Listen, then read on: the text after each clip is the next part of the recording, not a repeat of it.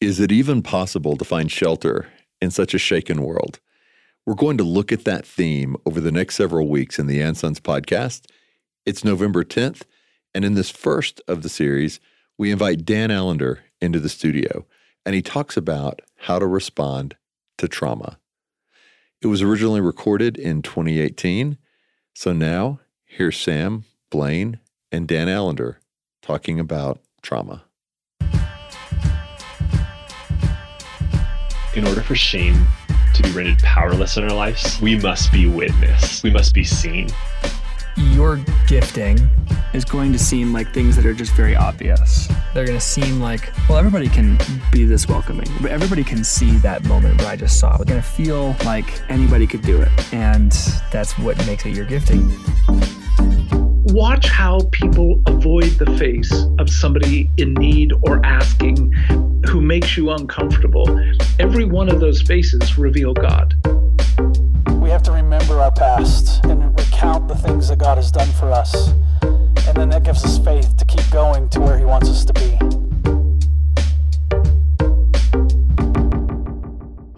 Welcome to the podcast. This is And Sons with Blaine and Sam and I'm Dan Allender, and I get to be with two of my dear friends. So, welcome.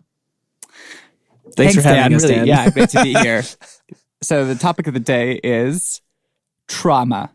You know, when you get on an airplane, right, there's a, like a safety card in the seat back where, you know, all complex action is reduced to kind of these potato like figures getting up from their chairs and making the right number of turns to get off a flaming airplane. And there's kind of the, hey, you're in crisis. What can we actually give you that only gross motor functions, only things that you might actually be able to do? And what we want to ask you some questions around is a relational equivalent of that as it relates to interacting with trauma and interacting with people who have just experienced trauma. Because we, have opportunities to have conversation with guys all the time about what's actually being required of them in their life and world. And given what people have to interact with, you know, guys in their early 20s are having to have conversations, you know, with people who have just been assaulted or with a friend who says, actually, my friend died last night.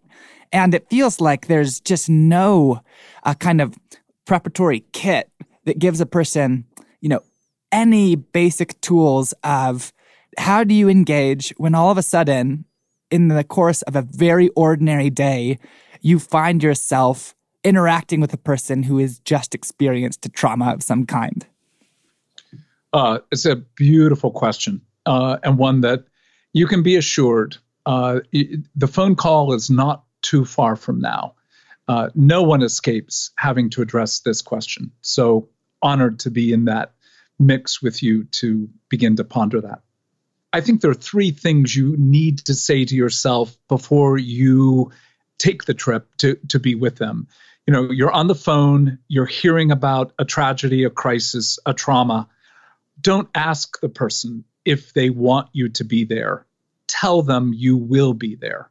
Don't ask the person in trauma to make decisions. I think that's one of the first things that you don't want to do. So if they called you to tell you, unless they literally are a continent away, but even then, there are moments where, depending on the friendship, the nature of the context, you, you, hop on a plane, you you stay on the phone, or you drive to be with them. Don't ask what they want. Tell them what you believe they need, uh, and that will relieve them of having to make the awkward decision of saying, "Yeah, I need you to come." Mm. Oh my gosh, that on its own, that feels actually sort of counterintuitive to me, g- given my experiences. Because you know, a f- conversation several years ago with a friend whose dad had just passed away. It wasn't totally unexpected, but it was still very sudden.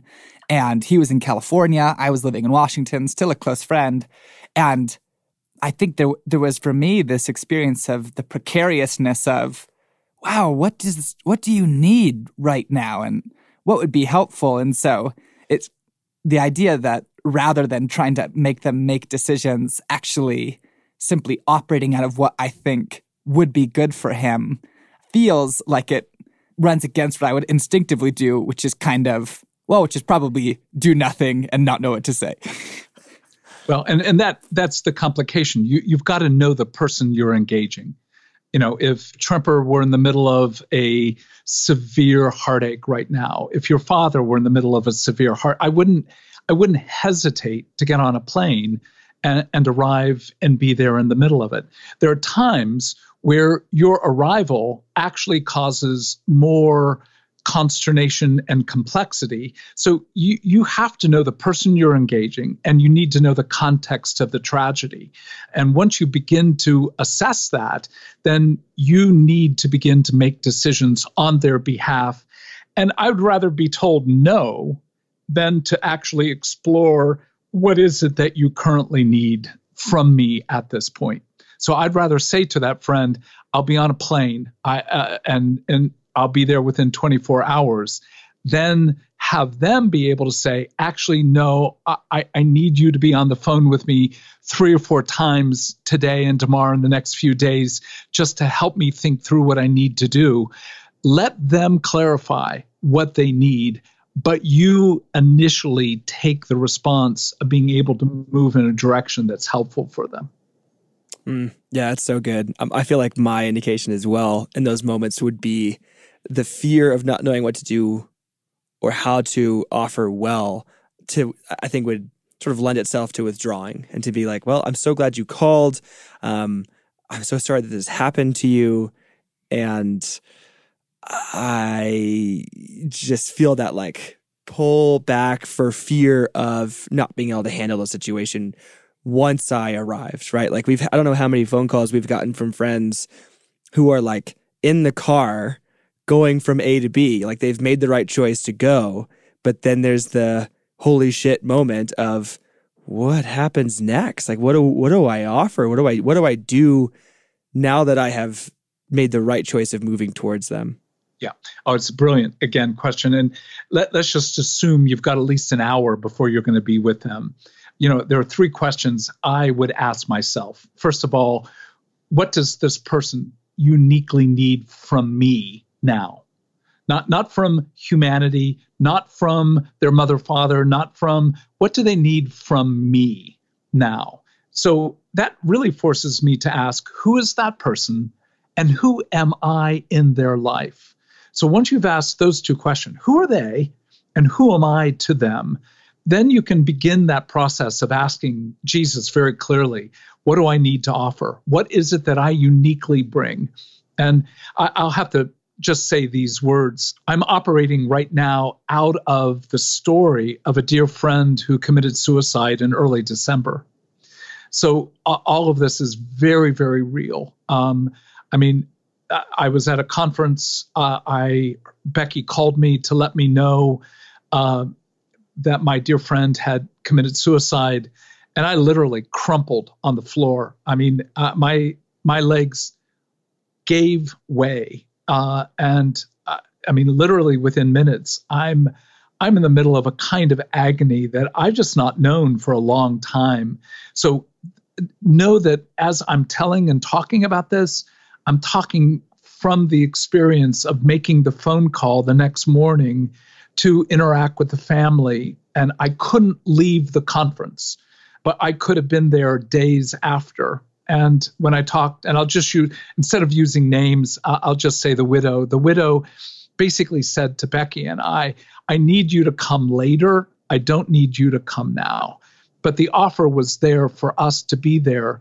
The next morning, I talked to one of my friend's sons, and that was probably one of the hardest phone calls uh, I've made in the last two, three years.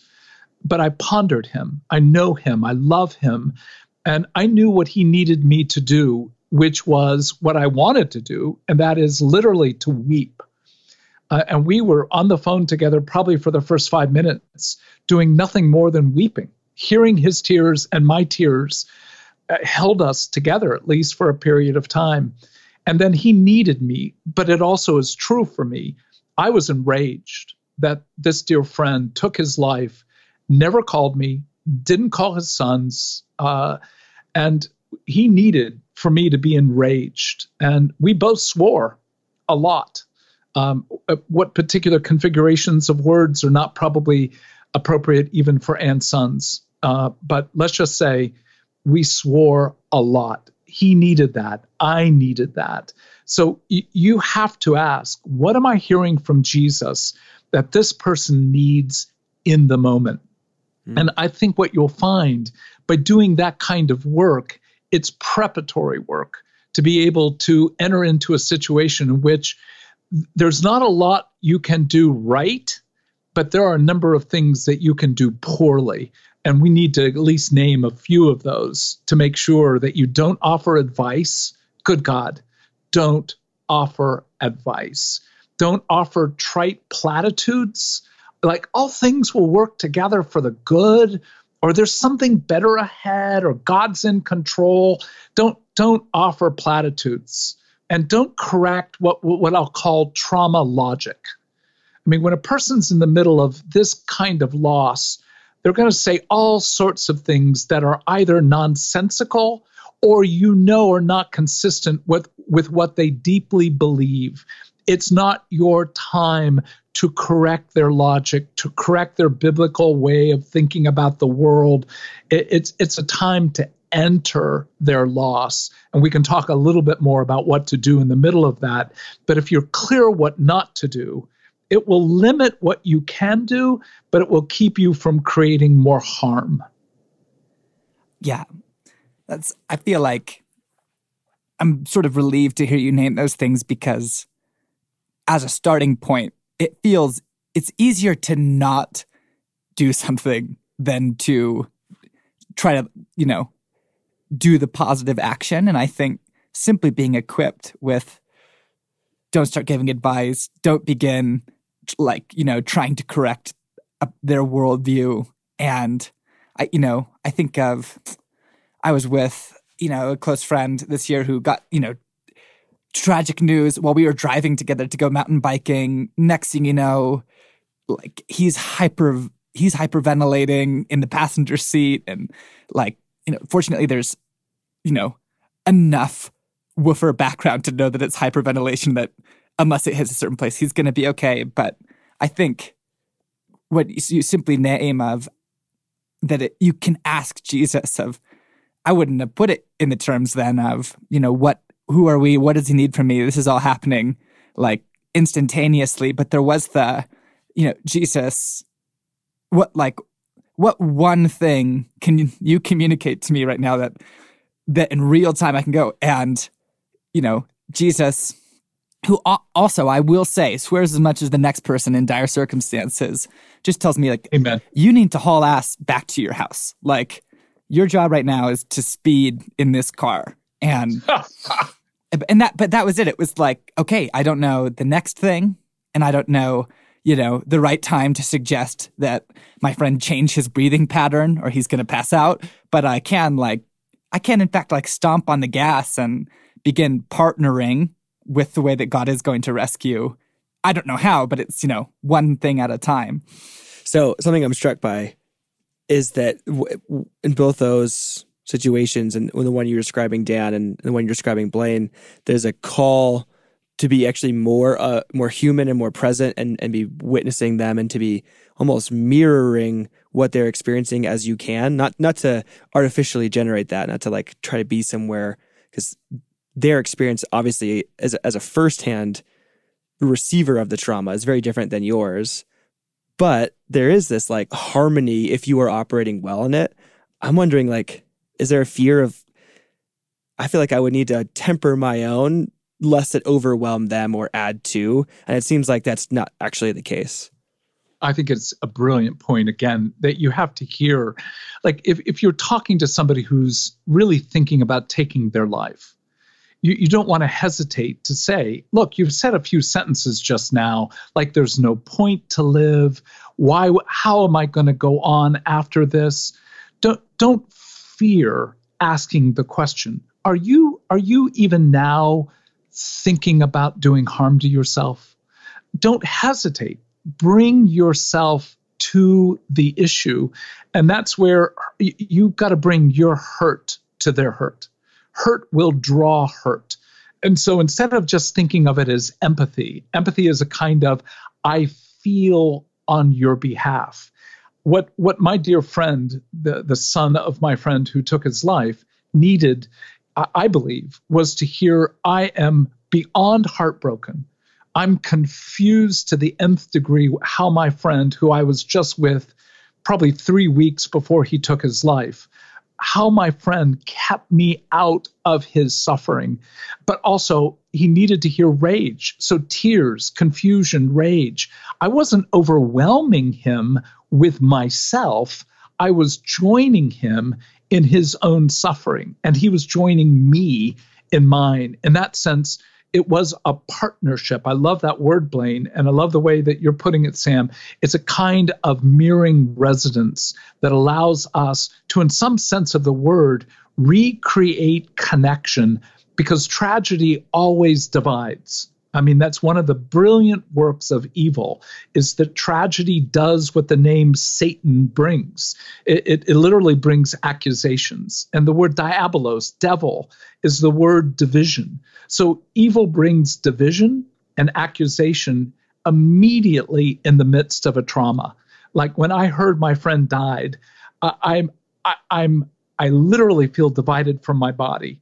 I feel divided from what I know to be good and true and and i also felt this deep sense of accusation. Why didn't he ask? I'm accusing him but i'm also accusing myself. Why didn't i do more than what i knew to do at that time? So you've got to stop that process of division. You've got to stop the the process of accusation. And by simply pouring on the gas, Blaine, you are saying to your friend, I'm with you and I will be your ally to see you through to what needs to be done at this point.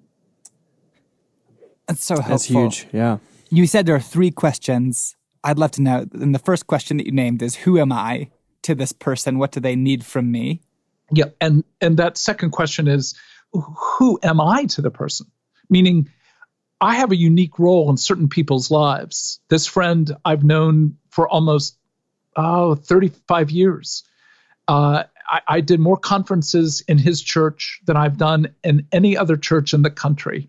Uh, I saw his boys grew up, grow up, uh, and so to know who I am, I'm like an uncle. I'm like a beloved uncle to those boys. And that's where knowing who that person is, knowing who I am to that person, that third question is, and what does Jesus want me to bring?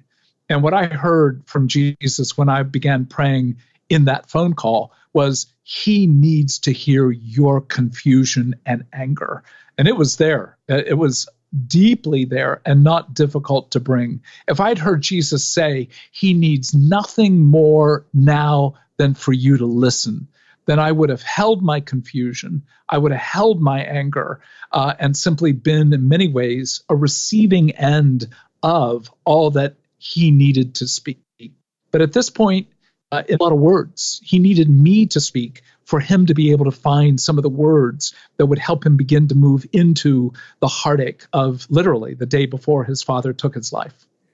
It's so intense. I think of like one of the interesting ways that those questions can actually really, really be helpful. And I'm really glad at how basic they are. You know, I think of stepping back from when we were thinking of having this conversation and the questions we wanted to ask you. Obviously, the first inv- events in mind were the ones of, you know, sudden death of a brother in law, like crisis in a friend's home, and you get the phone call. It is the truly like high level stuff. I, I also think of the other, another story that comes to mind in this vein is you know when we get texted by my parents like and they're just crestfallen that hey your mom's gonna need a surgery on her hip this summer and out goes out go the summer plans and you can just hear you know all of the all of the loss that that actually entails while it is gonna you know eventually return a lot of mobility. It was they were so crestfallen, and it was. I think there's that interesting thing of in in most people's lives.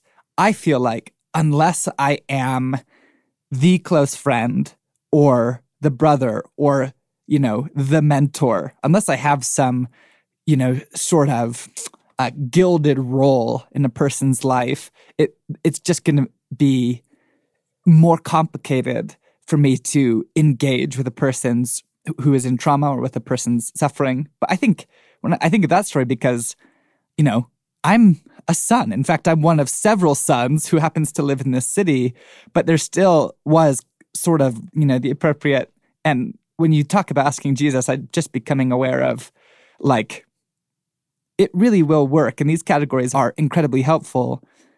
But if you are actually able to ask Jesus for, you know, simple advice or the next thing, you know, he knows the human heart very well. And in that case, he suggested to M and I that we, you know, pick up beer and go have a toast with dad, knowing what that was going to mean for him. And like, it's just, it really is like sons showing up to go, damn it.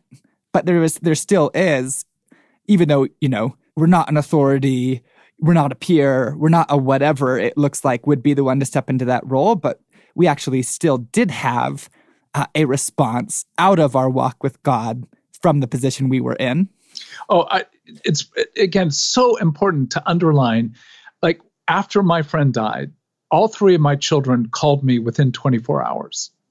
And each one of them brought their unique self to the process. Um, my son swore. Um, m- my two daughters, each differently, asked the question What did this man mean to you? We know him, we, we've met him, but we want to hear again what he meant to you. Uh, it, it sounds almost like they're asking me to walk on jagged glass. And in some sense, when they asked that question, I found myself wanting to go, it's too soon, too soon. But I, I wasn't asked to give a, a long epitaph. They were just inviting me to name in a sentence or two what the agony I was actually entering. And what you find, if I can just again get a little techie here with regard to the brain, when you're in trauma, the right hemisphere just floods you with images. Uh, it's more like shards of experience and senses. Your left hemisphere, pretty much that controls language, goes offline. And both girls operate in worlds in which they deal with trauma daily. And they knew that if I could begin to talk, there would be not so much a relief from the sorrow, but that there would actually be a naming of the process. Therefore, a growing cohesion, a growing movement toward, in one sense, integration of both hemispheres. And it's what happened. I needed somebody just to talk with briefly about what this dear friend had meant to me. And in about five, six minutes of talking, I, I found my heart more at home. And I think in some ways, knowing, no, bring beer, sit and con- just talk for a little bit, uh, at least with regard to my kids. Their questions, their anger, their ferocity on my behalf just felt like uh, an incredible gift now, we're not talking about the trauma of the parent. We're not talking about the trauma of, uh, we're just talking about all people suffering. You've got to be asking the question what do they need? Who am I? What does Jesus want me to bring? And as you address those three issues, as long as you don't do the stupid stuff, then you're going to be in the midst of a world in which you don't know what to do. And you've got to own that you don't know what to do. I've done, I mean, I've been doing this for almost 40 years. And even still, when I made my phone call to that child, uh, I didn't know what to do. So you just have to know when you're in the middle of tragedy, there are no real rules other than a few don'ts. But now you're going to have to give yourself over to the process to be asking through the entire encounter what is best on their behalf. Sometimes, literally, a five minute phone call is a hundred times more worthwhile than an hour long conversation. You need to know what timing is best on behalf of that person. And you can't ask it, you have to sense it. You have to make risks. Uh, you have to be willing to be wrong. And if you are, I'll tell you, just your heart to have made the phone call, to have stepped into the process, already stands you so much uh, apart from the crowd because most people want to escape tragedy. It's the call of a Christian literally to run into the middle of it. Mm, that's so good. Uh, I'm struck by Blaine and what you were sharing in the story with mom and dad and and Dan, particularly this piece earlier that you were talking about the effects of trauma, that division in so many different ways, that isolation, that divided in your body and then potentially divided from others within your family. And certainly I have felt that like that gap, that division between me and the person making the phone call. Like I, feel the yep. the pull to like withdraw and not move towards them because they feel very far away. And part of that almost feels like in Blaine's story that the minimizing of, well, I'm not that much to this person. They really need someone closer. And there's almost like in that moment, that's an out. Like I can feel the uh, the minimizing of anything I could possibly do, but also this door that presents itself of like, well, good luck, and I'm sorry. I wish I was the person you needed, and I want to go dig, dig, dig. Like they're calling you or or you, you've, you've been informed yes. somehow and so there is yeah. there's this i almost want like a three by five card or probably more like a hundred of them to go like this is the trauma response card look at this when something has happened or when you're responding to something and the first part is like this isolation division move towards move towards move towards however you can and I, these are just i feel like that that isolated division piece feels so huge because I, I may not I'm not a counselor. I'm not a I'm not someone who knows and is prepared for every potential source of pain that someone could experience in life. And so therefore I feel like I could be so ill equipped to move towards people. You're like, oh gosh, if only someone who really knew how to handle grief in families and father figures were here to handle this one. And yet it's got to be somebody and there's got to be something that holds true for what you can bring. And so I, there's just something about that that i'm encouraged by in this moment to like name some of the real issues being this isolation well, piece. it, it, to me i don't understand because i my voice singing voice is so cacophonous just absolutely an assault to the human soul to hear. I won't. I won't prove it. Uh, I won't prove it. But I've always wondered why people enjoy being part of a choir. Hmm. You know, if there are 50 voices, 100 voices, like nobody can hear your voice. It's all blended in. Yet, obviously, for a person who has a lovely voice, being part of creating beauty, is such a joy. So I don't care whether or not you're one of 50 who's making the phone call, uh, one of 100 who are making the phone call. You're part of a choir. And even if your voice is not that, you're not going to sing a solo. Uh, fine, bring your voice. So I think the harder tragedy is where you hear someone has suffered and maybe you're close but not that close. You're not family. You're not dear dear friends. What do you do? And that's again an important category to go no you're part of the choir. And so if you've got their number in your phone like i don't have that many phone numbers because the phone numbers i keep are the phone numbers that mean something to me. Uh, and so if you're on my phone you're going to get a call uh, if I know that something's gone on in your life, or at least I'm going to engage with your world in a way in which I want to eventually speak. And just, I, I wondered, uh, it, my father was one of the first major persons in my life who died. And I could not believe how important it was to get notes from people uh, what I thought to be an utterly useless phenomena, probably generated by Hallmark, uh, was the notion of a sympathy card. They were important to the nth degree to have somebody put in writing even a sentence like, I'm thinking about you, I'm praying for you, I know you're going through hard days. I, I would hold those cards and sometimes simply filter through them a second and third time because I needed that sense of a choir singing with me my own lament. Uh, so you always have a place in tragedy. But once you begin to answer that first question, who is the person Second question Who am I in their life? Third, what does Jesus want me to bring in this moment? Those questions bring you again to some action that communicates to that person, I am for you and I am with you. Those are two separate realities. Yeah, it's just so helpful.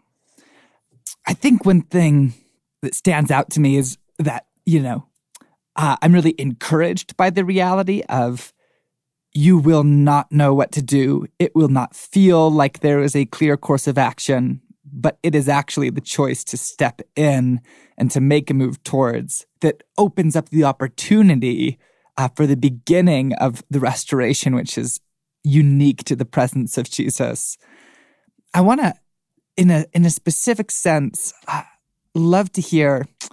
Let's say the scenario is because one that I, you know, where I begin to experience, oh, here's the rubber meeting the road, and have had, you know, other friends ask about th- this particular kind of moment.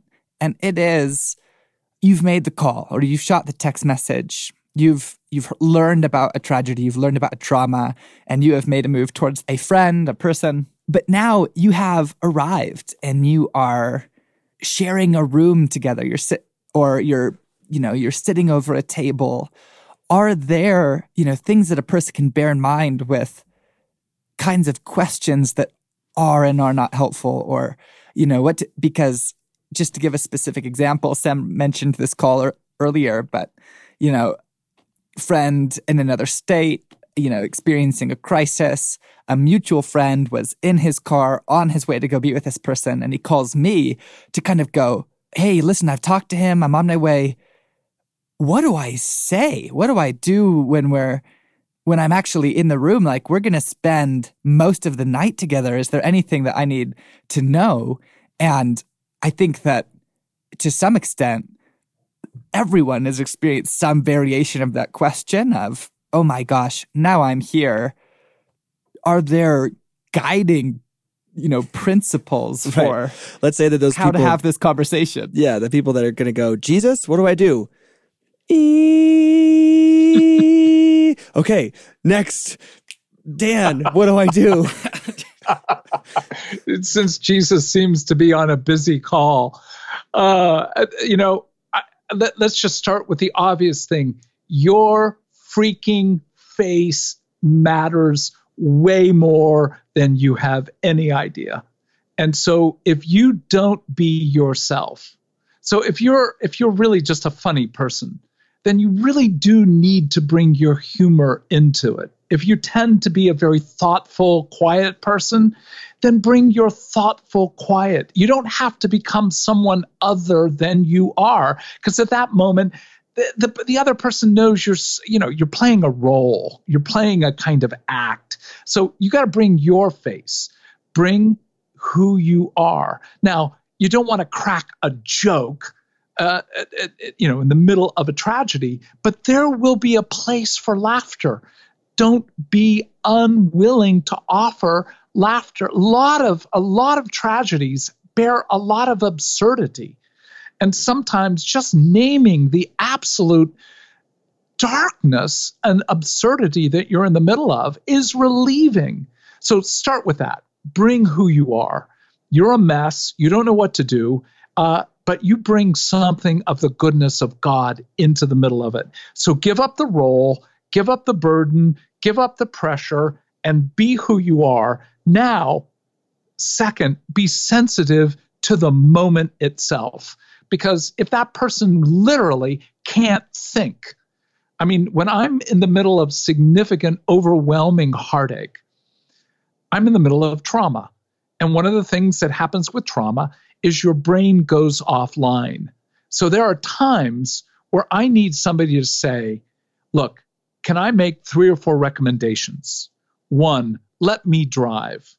Two, let me hear what you're thinking so that I can, in many ways, bring a, a, little bit more thought to the process.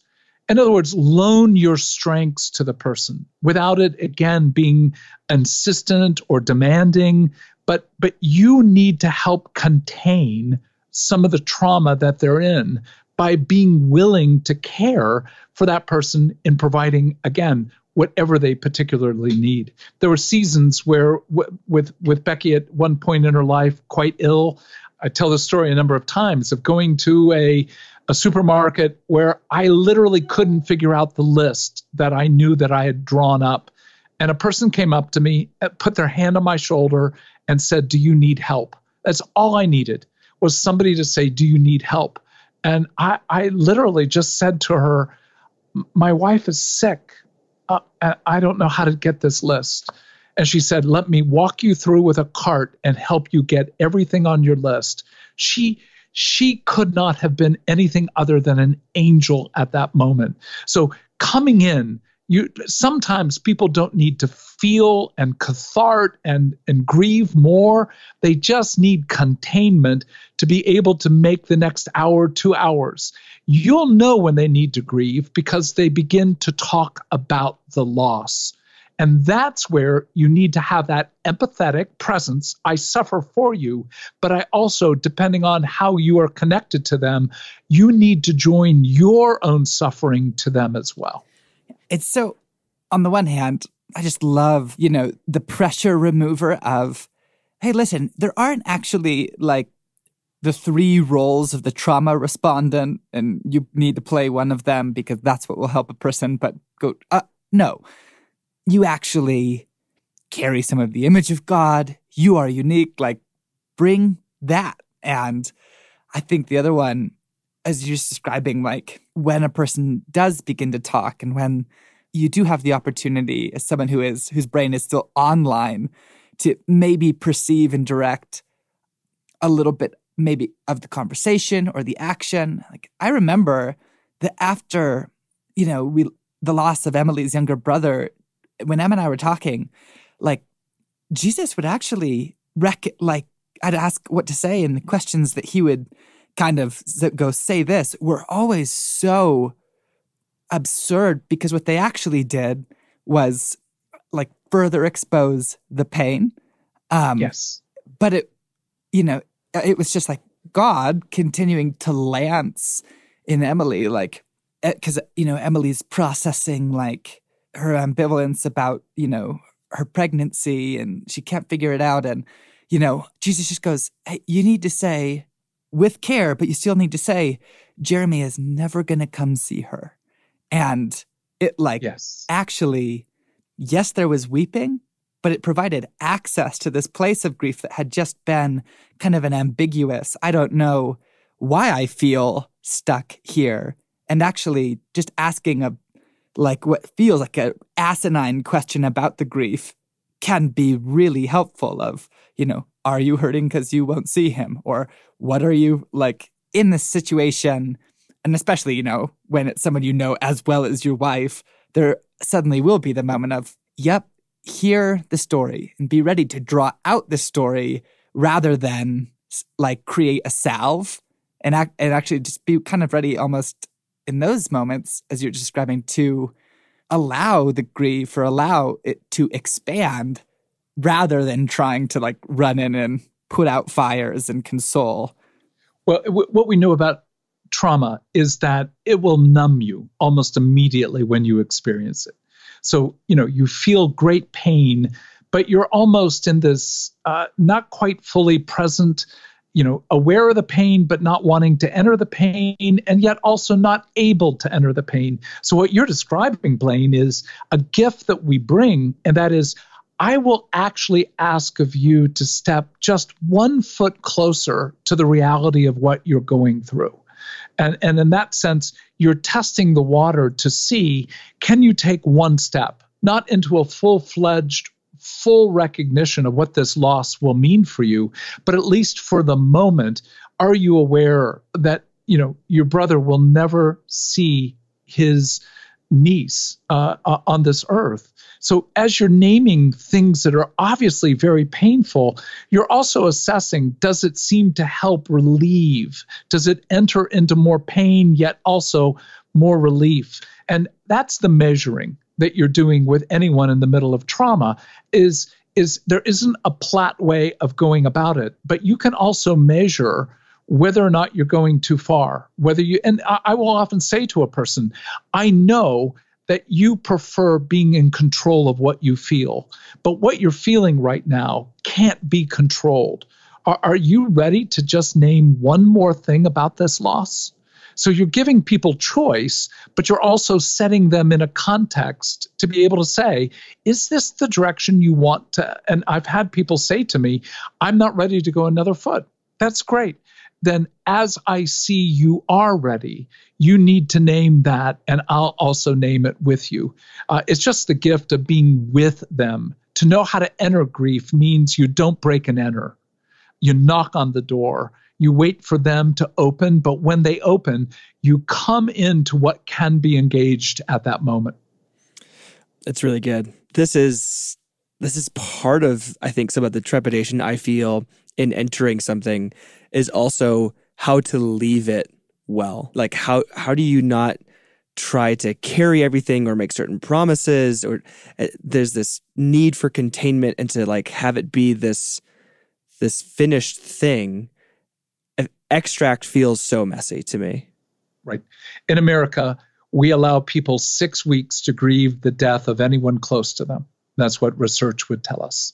So for six weeks, people will be aware and sensitive. You know, if you lost your wife or a child, you've got six weeks to get over it. That's so cruel, it's beyond measure. In many societies, a widow wears black, fully black, for a year as a symbol of her loss.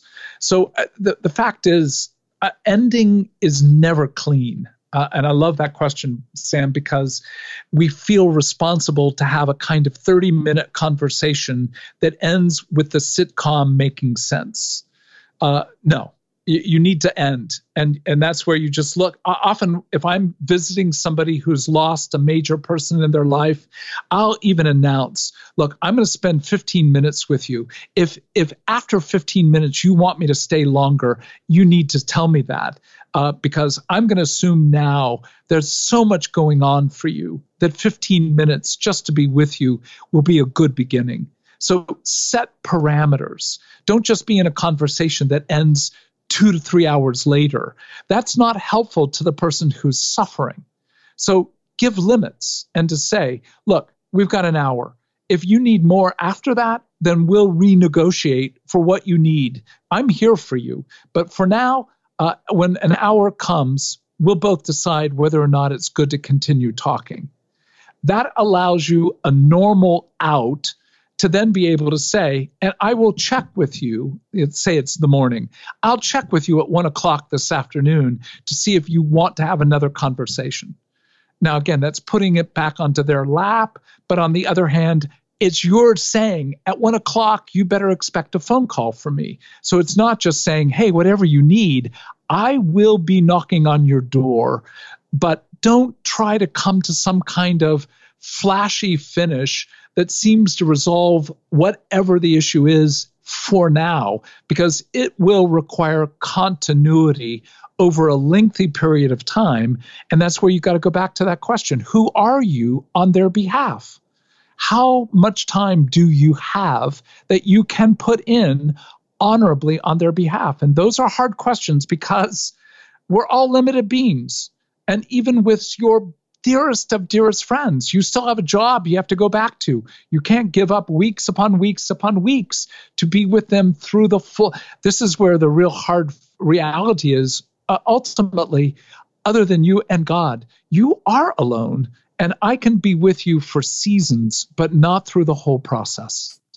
Man, that's really helpful. I think even just hearing you name of both an entering and exiting the various, you know, engagements of a person's loss, there is just this level of moving towards and leadership necessary so that, you know, rather than waiting f- for it to look like a, there's a very clear thing to do, like, oh, this is the very clear moment to leave, but first let's sing the doxology. Like, but, but to in fact go, like, well, I know that I have been in conversation with this person for an hour I feel that it is now the right time to say, I need to go grab some pizza. would you like me to drop one by? Like, then I'm going to go home. I'll come by in the morning. And in that, you know, I know how available I am.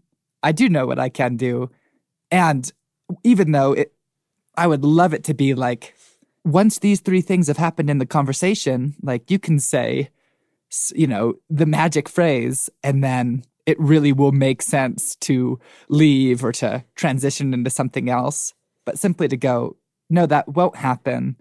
But you, you know, you can move towards, and you know that leadership is necessary, and that even in, you know, ending a conversation or getting in your car to leave the state again, there is this making the next action on the person's behalf, providing like context and leadership that will, if you're bearing these other things in mind, be helpful. Oh, yes. I mean, it's the yes of, look, it's messy. The very nature of tragedy, of loss, of trauma is a mess. It breaks all norms and structures. So if you think you can do this elegantly so that it works out, you're a fool. But you're also a coward if you don't walk into it. So the option is be a fool, be a coward. I'd rather be a fool. And so I'm going to walk in, it's a mess. There's no elegance and that's that's that sense of look, I will be with you through this process as best as I am called and know that I have a place to be. But in that, I still got to go to work. I still have to brush my teeth. I still got to eat at some point, et cetera, et cetera, which means this seems so cruel. Life goes on. Death is not the final word, life is the final word. And that's where I need to live on their behalf, how I hope someone lives on my behalf as I'm about to die. And that is, we'll miss you, love you, you've meant a lot, uh, and you're about to enter into eternity. Uh, in many ways, I'm envying you. And in many ways, as I'm dying, I want people to know um, I'm I'm relieved. I'm sad and I'm relieved. Can you bear with me both? I am so sad to be dying. I'm so relieved. My call on this earth is finished, and there's another world for me to enter. So, if that sense of, look, don't give death ever the final word. And so, your ability to walk into that mess, ultimately knowing life wins, the resurrection wins. And I don't have to be there sort of providing you little spiritual tidbits. But uh, with regard to many of my friends, the question will always come up Would you want me to pray at this point before we depart? And depending on how you pray, uh, with the friend, the son that I was with, uh, as I said, Will you let me pray? Uh, I began to weep. And the first question I asked Jesus was, Will you let me hit this man when I meet him again in eternity. Because uh, at that moment, uh, I, I, wanted to deck him. I still want to deck him. Uh, you know, there will be an embrace, uh, uh, a greeting of one another, uh, but I still want to take him down one time for not having called me before he took his life. So, in that framework, I don't know how you pray, but can you pray in anger? Can you pray in tears? Can you pray with the certainty that Jesus really is? the presence they need in order to engage whatever they're going through. And it's not that I deposit Jesus, I'm simply announcing in prayer uh, that He is with both of us. He is with us in the midst of this. And if that's the framework, then let me tell you, all the mistakes you make will be forgiven because the presence of your goodness and the goodness of Jesus will be sufficient for that gift, for that moment, for them to take the next two or three steps to whatever then is next for them.